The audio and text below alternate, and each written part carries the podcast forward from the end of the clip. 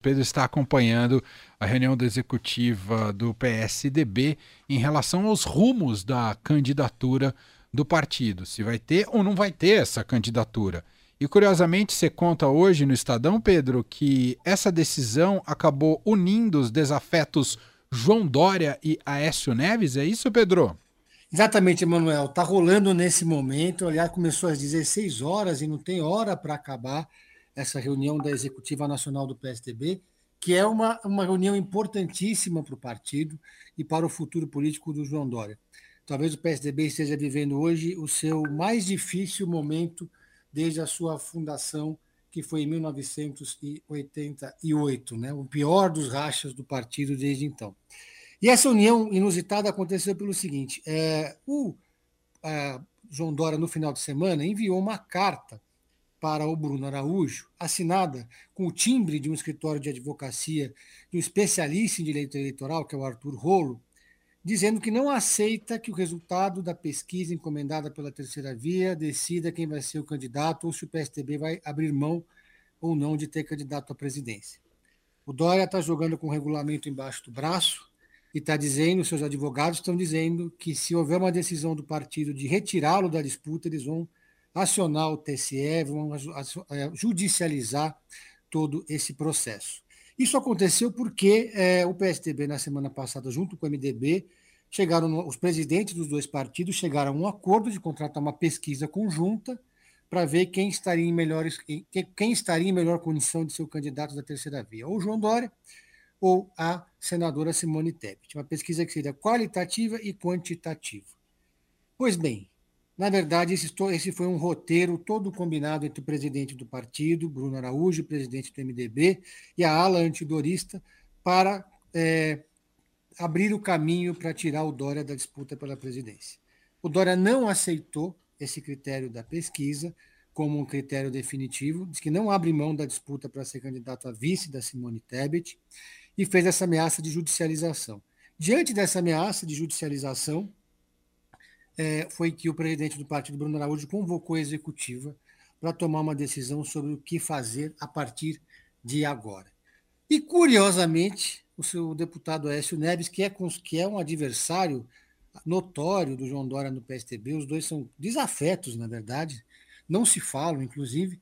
O João Dória passou a defender que o PSDB não tem que abrir mão da sua candidatura própria, não tem que apoiar a Simone Tebet, tem que ter candidatura própria não exatamente a do João Dória. Mas nesse momento os interesses dos dois coincidiram nessa reunião da executiva, porque o Aécio faz uma aposta no médio prazo, até julho, quando acontece a convenção do PSTB. O Aécio aposta que até julho é possível reunir forças no partido para, na convenção do PSDB em julho, levar os delegados a votarem pela, pela, pelo fim da candidatura do João Dória e para que o partido lance um outro candidato que o, que o Aécio Neves gostaria que fosse ou o Eduardo Leite ou o senador Tasso Gereissati. Já o João Dória também sim, tem interesse de não que não seja decretado o fim da sua candidatura nesse momento e que a judicialização não aconteça agora. Então os interesses ali confluíram. Resta saber qual vai ser a decisão da executiva do PSDB hoje. Se eles vão enfrentar o João Dória, partir para a judicialização e dizer que a candidatura do João Dória vai ter que ser retirada do jogo para que o PSDB apoie a Simone Tebet, se eles vão postergar ou se a posição do Aécio de negar a possibilidade do PSDB abrir mão da candidatura vai ser vencedora. Dia emocionante na executiva do PSDB e também para a terceira via, Manuel. É. Bom, aqui você imagina que o 18 de maio vai ter vai ser cumprida a data de anúncio do 18 de maio amanhã, Pedro? Do anúncio? É, Exato, amanhã, amanhã também é o casamento da Janja com o Lula, né? Amanhã vai ser um dia agitadíssimo no, no, no jornalismo brasileiro. A, acho que esse não tem chance de reversão, esse casamento. Esse, né? esse não, esse parece que já está decretado. Agora, aí, quer dizer, essa, o resultado da pesquisa ainda é uma incógnita. Né? Eu estava conversando com um monte de gente do partido aqui por Zap, gente que está na reunião.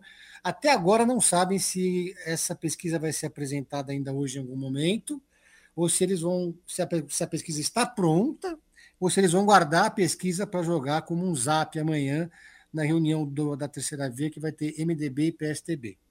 É, todo mundo já está dando como certo que a pesquisa vai ser desfavorável ao João Dória, porque é uma pesquisa qualitativa e quantitativa. Na quantitativa, todas as pesquisas mostram que o Dória está na frente da Simone. Tem 3% contra 1% da Simone, mas dentro da margem de erro. Já na qualitativa, o Dória tem uma rejeição muito grande, que a Simone não tem porque é desconhecida, é, da maioria do eleitorado, muito mais desconhecida do que o Dória, que tem um conhecimento muito grande. Então, em tese, existe um caminho, uma avenida maior para trabalhar o nome da Simone Tebet é, no, no, com a televisão, é, com horário eleitoral gratuito, com a internet, do que para o Dória. Então, vai ser feita uma exposição dessa pesquisa, e essa pesquisa vai decretar qual é o nome que, que, é, que o PMDB, o PSDB e o Bruno Araújo consideram mais forte. Não se sabe qual vai ser o resultado. Agora, é, no final das contas, para concluir, é, o, é, o, processo pode se arrastar até julho, porque mesmo que o, que o Dória judicialize uma eventual decisão da, da executiva do PSDB e consiga uma liminar, imagina, é muito ruim politicamente você ser um pré-candidato por liminar, tendo partido contra você. Isso ocorreu em 2020 com Felipe Sabará, no Partido Novo, que no final das contas acabou perdendo a candidatura.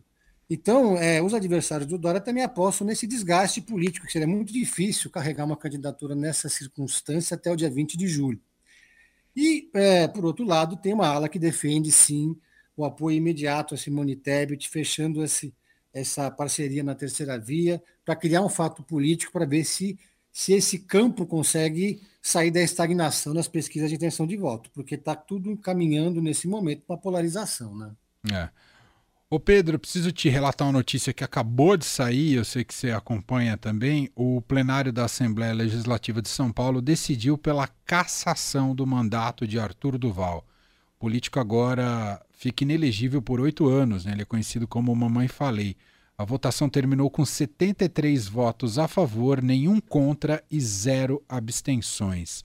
O Duval renunciou ao mandato em abril, uh, que para muitos foi visto como uma manobra para tentar evitar a continuidade do processo, e como vimos, ele não foi interrompido. Arthur Duval caçado. Pedro.